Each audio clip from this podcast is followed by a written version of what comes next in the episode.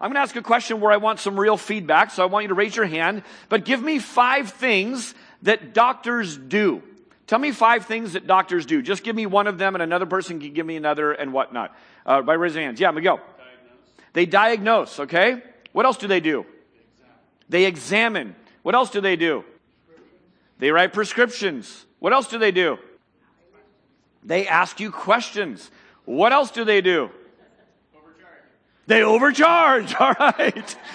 With apologies to any doctor in here or insurance uh, person.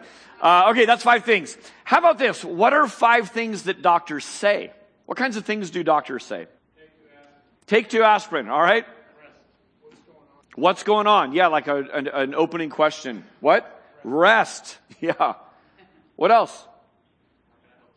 How can I help you? Okay.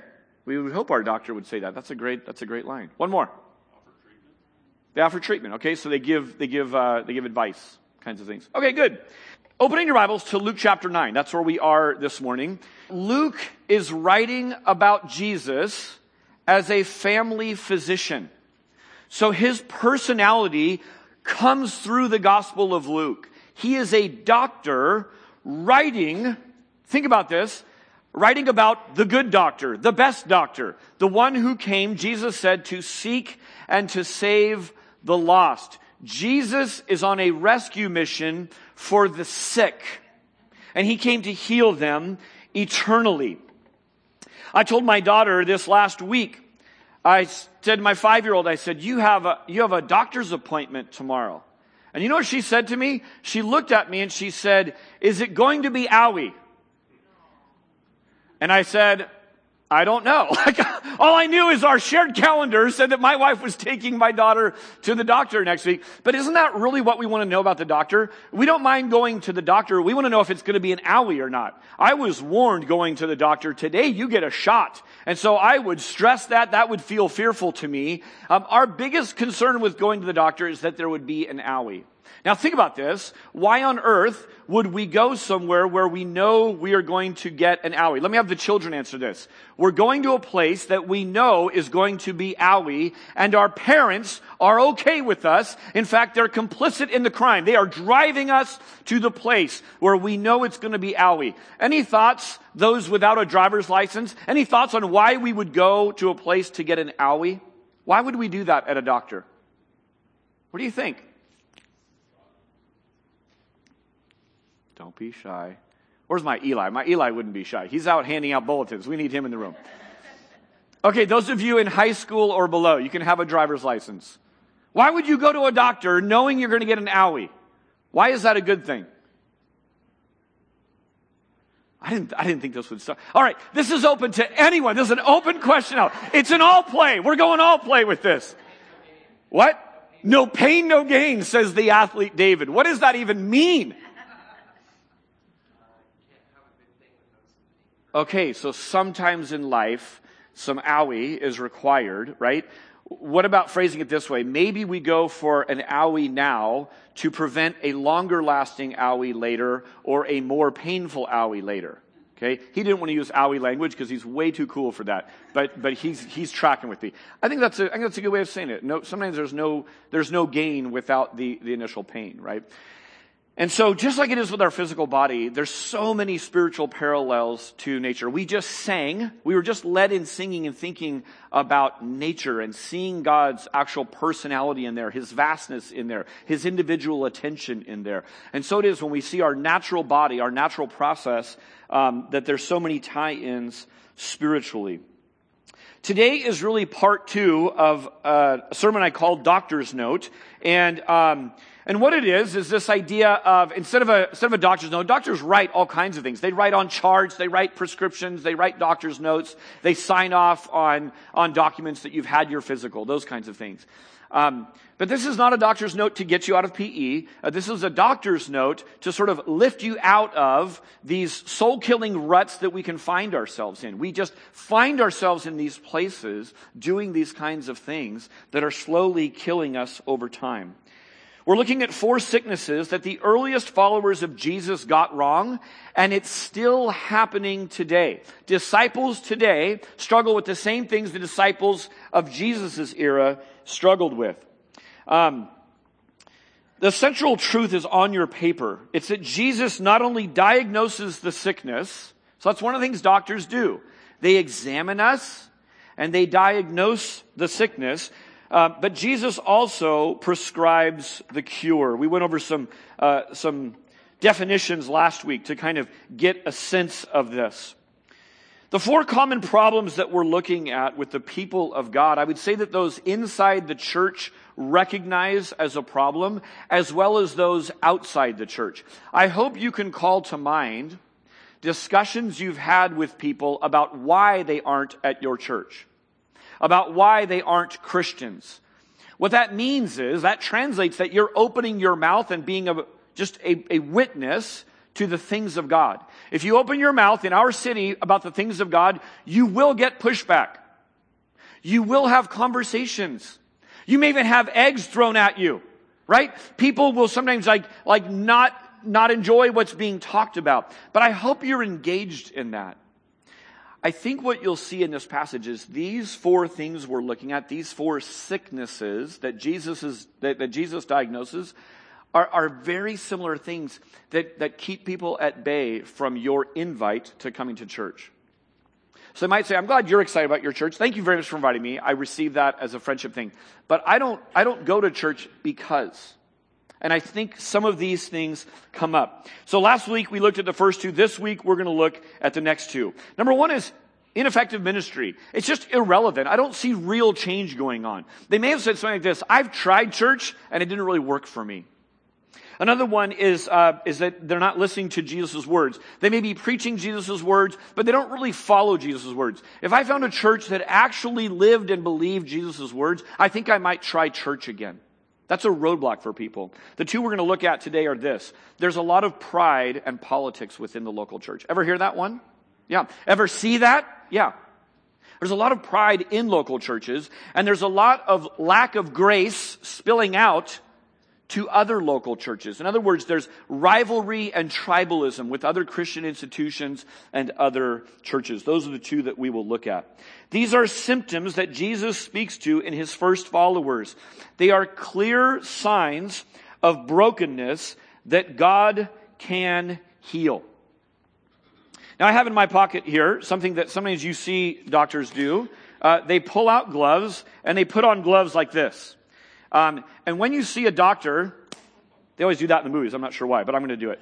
Um, when you see a doctor putting gloves on like this, and if you've had any kind of medical training, um, then, then you know that they are putting these on for a couple of reasons. One is this they are protecting themselves from you, the patient.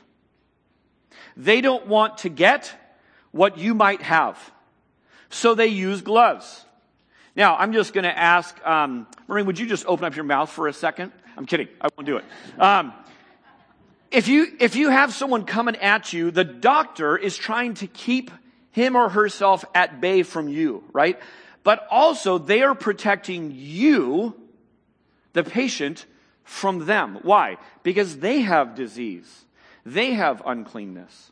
Here's something really powerful about Jesus. Jesus didn't use these.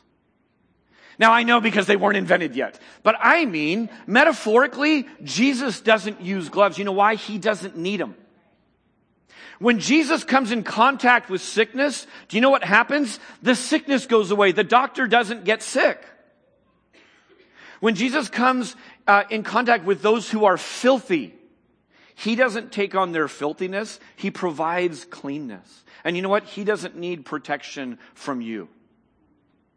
So it's a powerful thought that Jesus gets up close and personal with us and does so. I mean, his very presence on the earth is proof positive that he's not protecting himself from us. He is not keeping himself. In fact, that's one of the markers. Isn't that one of the markers of Jesus? That he walked, talked, touched lepers? So to see Jesus in action um, is to see God being up close and personal with us. Here's the next sickness. Luke chapter 9, verse 46 is pride and infighting. It says an argument arose among them. We're talking about the disciples here. the first followers of Jesus. An argument arose among them as to which was the greatest, but Jesus, knowing the reasoning of their hearts, took a child and put him by his side and said to them, Whoever receives this child in my name receives me, and whoever receives me receives him who sent me. For he who is least among you all is the one who is great. Now, we won't go back and do this, but if you weren't here last week, I'd encourage you go back and listen to last week's message. But in the context flow of this, you know what just happened? Jesus just pulled his disciples apart from the wowed crowd, and he began to tell them, Jesus, myself, I am about to be betrayed at the hands of men. But it says they didn't understand what he was talking about. In fact, they didn't want to hear it. For fear, they didn't ask him what he meant. So Jesus is about to, is telling him about his impending doom. And in the flow of that, they begin to argue amongst themselves about who's better.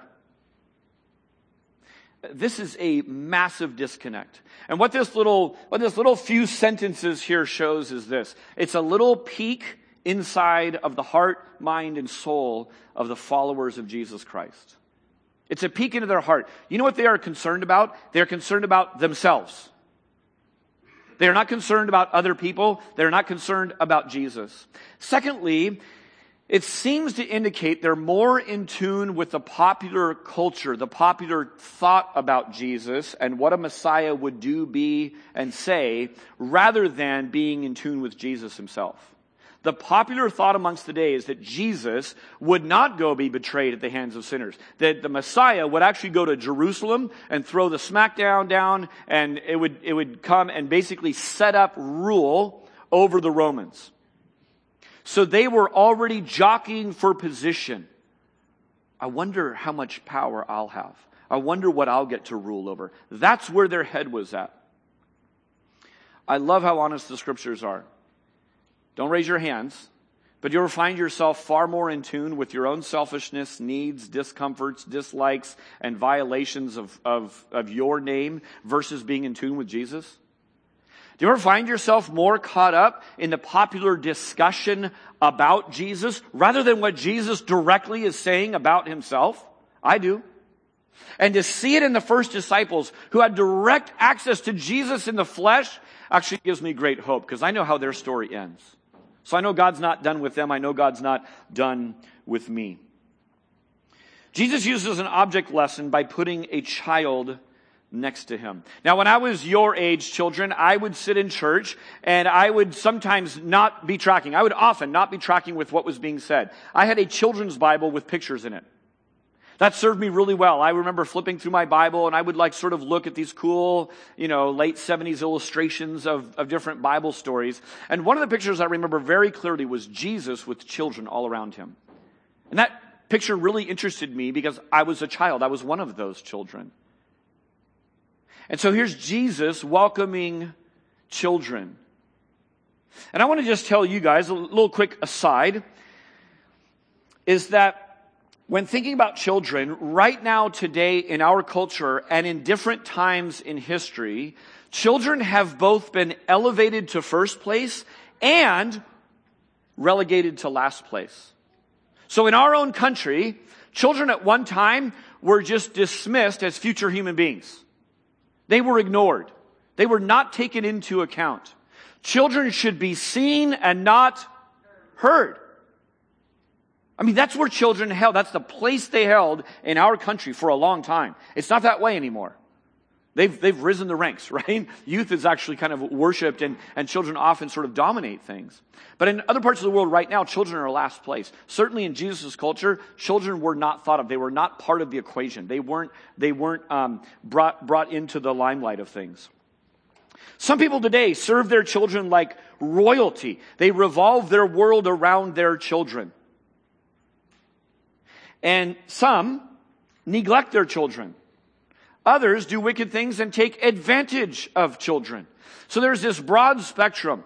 Let me say this. The Bible is clear about some things. The Bible is clear that kids are neither gods to be worshiped, nor are they future humans that we one day should pay attention to.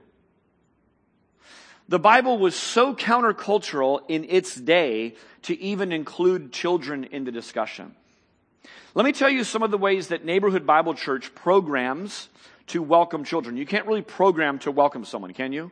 You can set some processes up, but it's really about heart to heart connection. So we could program things to be a welcoming church and not be a welcoming church. But here's some things, here's some intentional steps we do. This is the first Sunday of the month. We have a tradition of keeping the children with us the entire time. You know why? We are welcoming you into the adult conversation. Adult conversation is sometimes boring. It's sometimes long. It's sometimes hard to keep track of what is this person even talking about. Welcome. You are welcome. Parents, let me, let me just make this really clear. You are welcome to bring your child into service any Sunday. Any and every Sunday. Some of your children need to be stimulated and challenged and grown, and they are hungry for the adult conversation. I would pray, nurture that in them. Other weeks, we have them in here for part of the time, and then we dismiss them. Why do we do that? We do that because they are a part of the family.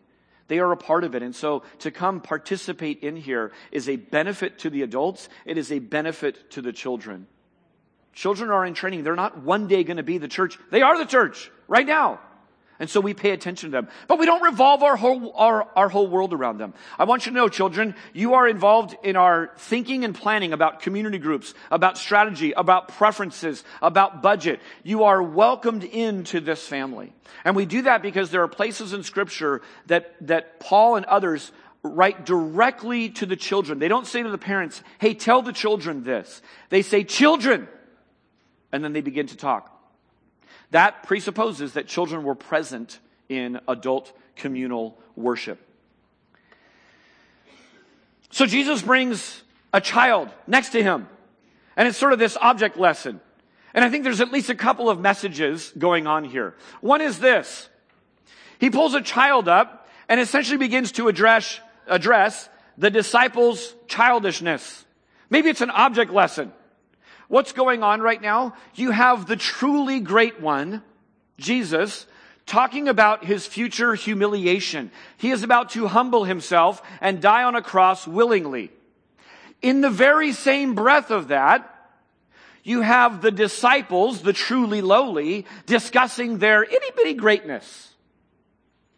This is something akin to uh, being at Yosemite and marveling at all the rocks, and you feel frustrated that there's attention being taken away. So you're going around saying, Hey, look at this amazing rock. Look, look here. The comparison is, Are you kidding me? Like, why are you doing that? Jesus, the truly great one, is humbling himself. The truly lowly, the created beings, the trainees, who were just doing ineffective ministry, are discussing who's greater. Families, do we see this going on in our homes? Yeah. Workers, does this go on in a place of business? Yeah. Some of you work in schools, some of you not so willingly attend schools. Does this go on in the schools? Absolutely.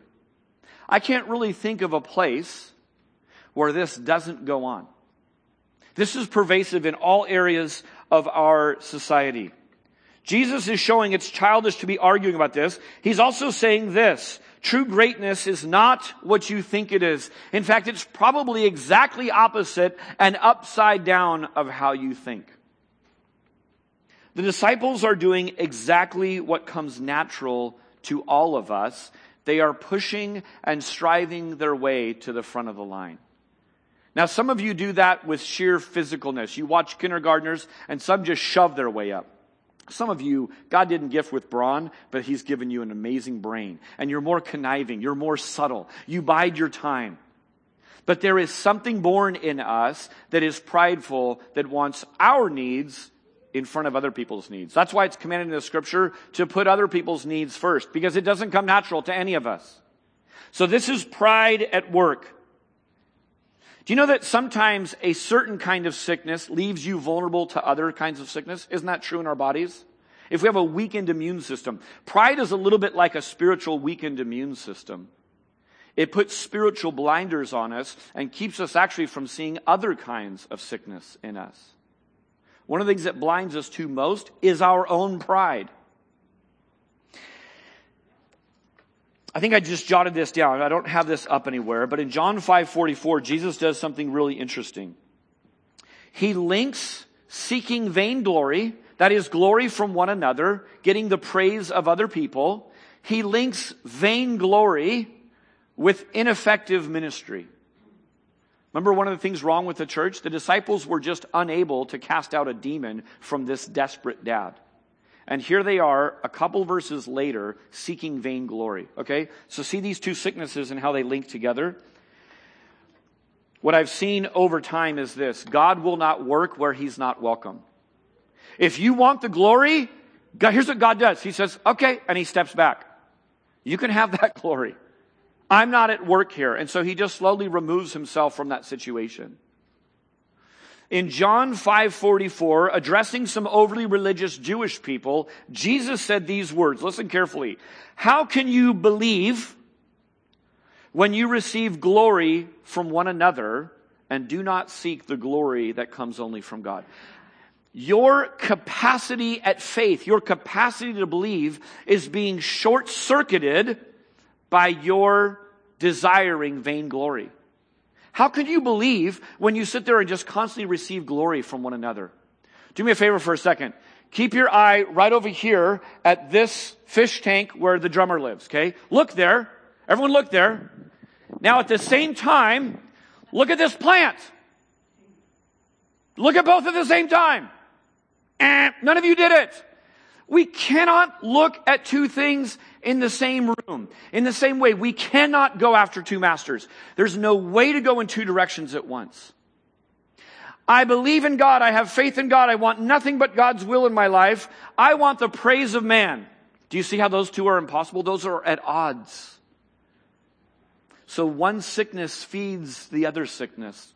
Now hear me. This is rampant in the local church. This has always been a problem.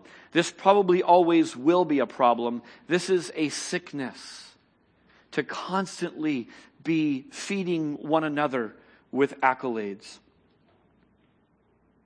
When it does this, this is an ugly symptom of pride. Church, myself included, let's not spend so much time on titles and accolades and recommendations of one to another. Who is any of us but former experts at sinning, rampant sinners who are saved by the grace of God.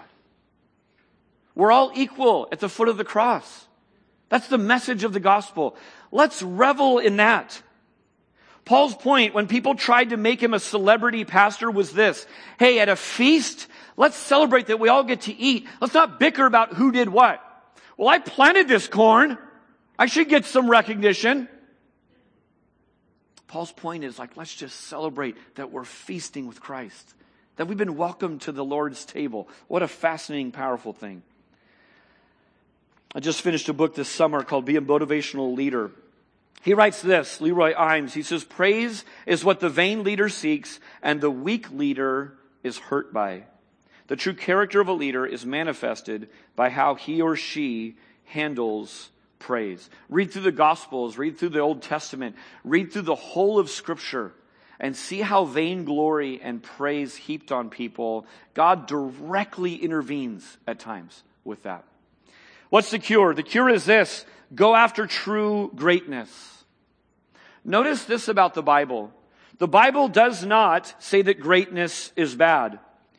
Wanting excellence or greatness is not condemned. It's not wrong. We are made in God's image. Going after excellence, going after greatness is hardwired into us. Rather, Jesus is redirecting and redefining greatness. There's like an inner GPS that's pointing us to what's great. And the wide road leads to all these other things. And Jesus is correcting it and saying, you want true greatness? Here it is. And he points the way. Greatness comes not from asserting, but by accepting. Think about this. Aren't those who make the, the grades and those who, who get most and those who get things, uh, those are people who are assertive. Isn't being assertive like this really powerful thing? I'm confident in myself and I'm assertive. You're hired. Ugh, maybe not so fast. True greatness is not being assertive. It's, it's by accepting. Think about this. We receive the word of truth. We receive who we are by God Himself telling us who we are. We receive our boundaries of what's in or what's out, what's foul or what's fair play by God. Each of us receives our assignment on the team. True greatness comes from accepting, not by asserting our will, our wants. Greatness is not being served, but rather serving one another. It is not striving to be the leader, but striving to be like our leader, Jesus. Matthew 23, Jesus says, The greatest among you shall be your servant. Whoever exalts himself will be humbled, and whoever humbles himself will be exalted. Mark 10, Jesus on leadership. Jesus called them to him, and he said, You know how those who are considered rulers of the Gentiles lord it over them? And their great ones exercise authority over them, but it shall not be so among you. Do you hear him fixing the broken GPS? Don't follow your leaders uh, here on this earth. Follow me. He says, Whoever would be great among you must be your servant, and whoever would be first among you must be slave of all. For even the Son of Man came uh, not to be served, but to serve and to give his life as a ransom for many. Let me give you an action step, an immediate action step that will cultivate true greatness. You ready for it? It's not shocking. You've heard it before, but here it is. Serve children. Welcome and serve children. I'm not talking about just here at church. Welcome and serve children. Let me give you a couple thoughts. Uh, and by the way, this isn't the only way to cultivate true greatness, but here this is prescribed and modeled in the scriptures that Jesus welcomes and serves children. Um, one of the things about serving children, which is really good for you, is this Children are not impressed with your bank account. They are not impressed with the car you drive. They are not impressed with the label on your clothing or how your hair looks. They might be offended at how you smell. They can pick up on those things. But otherwise, they're not impressed with that. If you walk in and say, hey, I'm the VP of a worldwide company, they go, cool, can I have a graham cracker? Like, they don't care. Let me, let me tell you, this is really good for your ego. Just serving and being around children is really good for, for your ego. You know why else it's good to serve children? Because they will take for granted that you're watching them, that you're caring for them, and they will rarely thank you. Kids just expect to be watched. If I say, mom and dad are going out tonight, what do my kids say? Who's watching us? They don't say, can I put in a formal request? Could someone care for us? I tend to get hungry every few hours or every few minutes and I forget that I ate already and I have poo poo problems and I have all these other things. I have needs. Who's going to care for us? They assume someone's going to care for them. You know what? That means they're not profusely going, thank you so much. You're such a kind adult. I just, I just want to thank you for being such a good. They don't do that. They take it for granted. Hear me. This is a great thing. This is a great thing for your ego. This is a great thing to just serve. And if you make them dinner, they can't pay you back by making you dinner. Depending on your kid, you don't want them making your dinner. Why? That makes for more work after they make you dinner. Serve children. It will grow you into a truly great person. Finally, you are part of a church family that is filled with children. We love that. We love that children are here. Many of our children fit in a very broad, sort of easy to manage, like, yeah, generally this all works for kids. We have several outliers that just go, man, that doesn't work for my child. We don't say, we're not a church that says, well, sorry, we have this set program, and if you don't fit the box, you don't fit. We have just had over the years exceptionally servant hearted people that have basically provided children's ministry and children's care one on one because that child doesn't fit with sort of the broad spectrum of, of kids. We welcome children here, and your church is asking you to, to serve with children. So, for the sake of, the, of your own discipleship, and even for the sake of the, the sheer opportunities that are around us, welcome children in Jesus' name. Now, get outside of children for a second. Any marginalized, forgotten, or overlooked person that you ever welcome into your home or life is Jesus like and is cause for celebration. You know what you get bonus points in heaven for? Is if they couldn't possibly invite you back to their own barbecue. If they couldn't possibly uh, come and help you rake leaves in your yard, if they didn't have any capacity to pay you back whatsoever, and what you get bonus, bonus points for is if you keep your mouth shut about it and you just do it as a worship act of God. That's a picture of the kingdom. You want true reward, you want true riches. You want to lay your head on the pillow at night, truly pleased and happy. That's the path to happiness. That's what Jesus modeled for us. That's what Jesus told us to do. All right, quickly. Sickness number four is rivalry and tribalism. I mean, these guys just bang, bang, bang, one after the other. There are these six symptoms going on that reveal sin in our life. And Jesus, using object lessons and words written down for us, prescribes the cure. Sickness four is rivalry and tribalism. Verse 49. John answered, remember John, I mean, one of the close ones. He was just on the Mount of Transfiguration. John answered, Master, we saw someone casting out demons in your name, and we tried to stop him because he does not follow with us.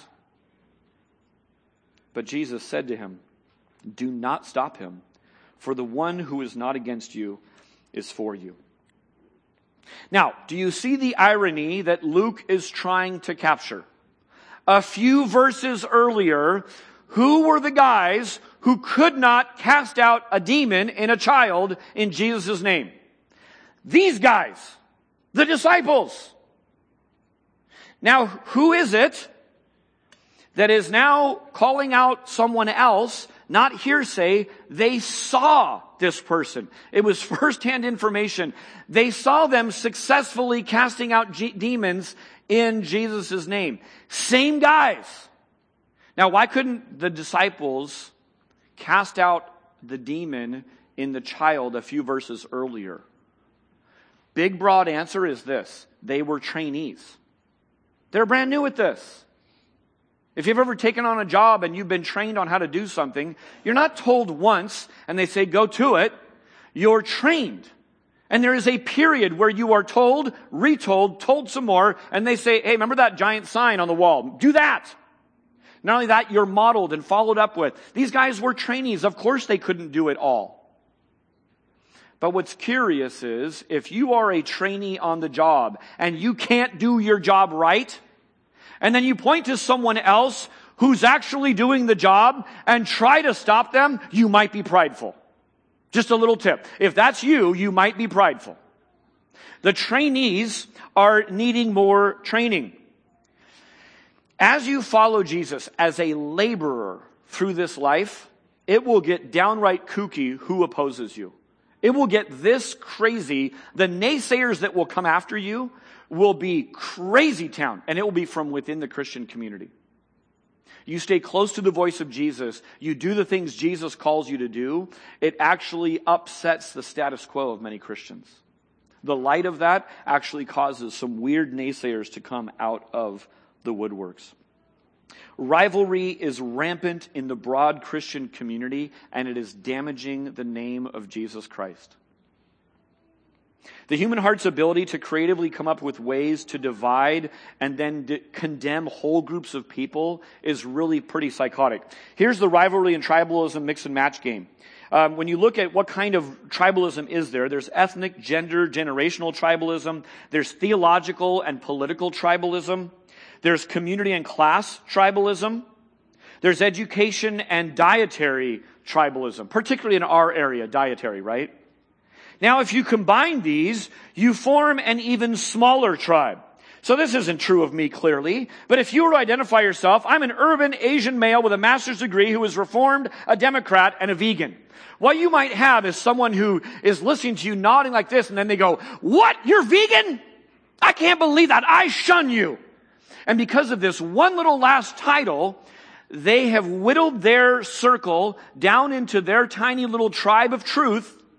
And no matter what labels you put on, they eventually are going to find something as a reason to disconnect with you.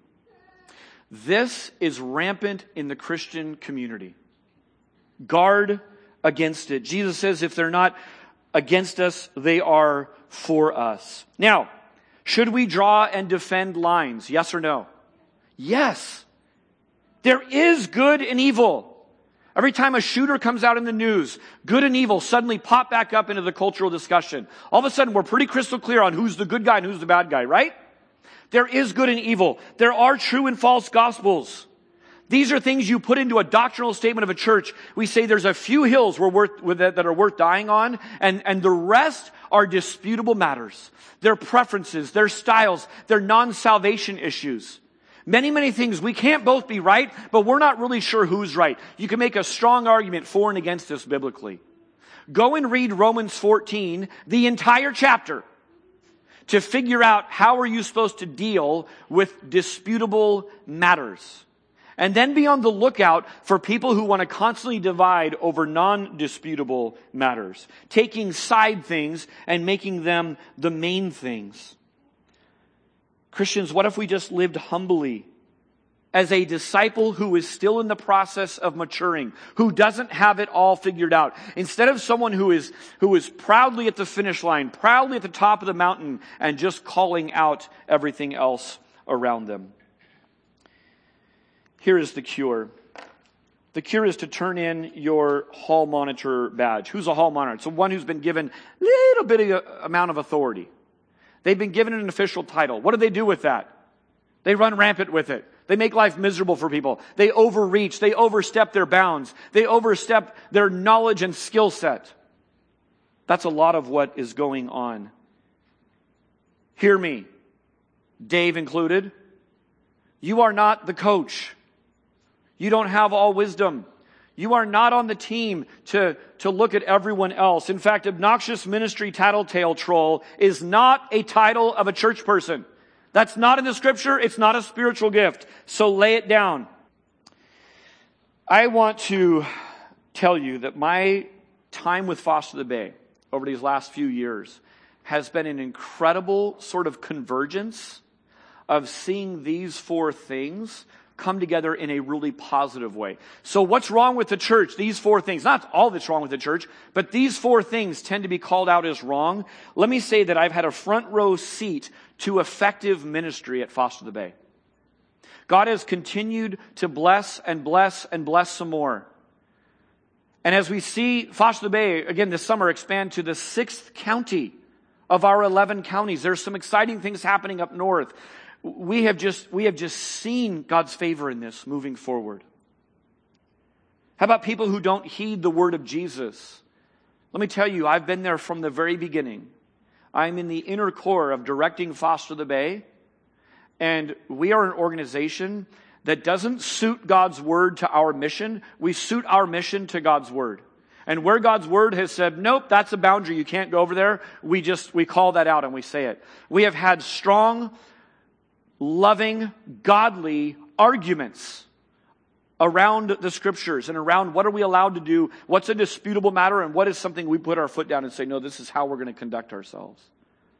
We are heeding the word of God, not perfectly, but I've seen it in a really powerful way. How about pride? I'll tell you what with Foster Bay, something that's been powerful is I get to see humble service with little regard or recognition. There's very little care about what other titles we bring to that.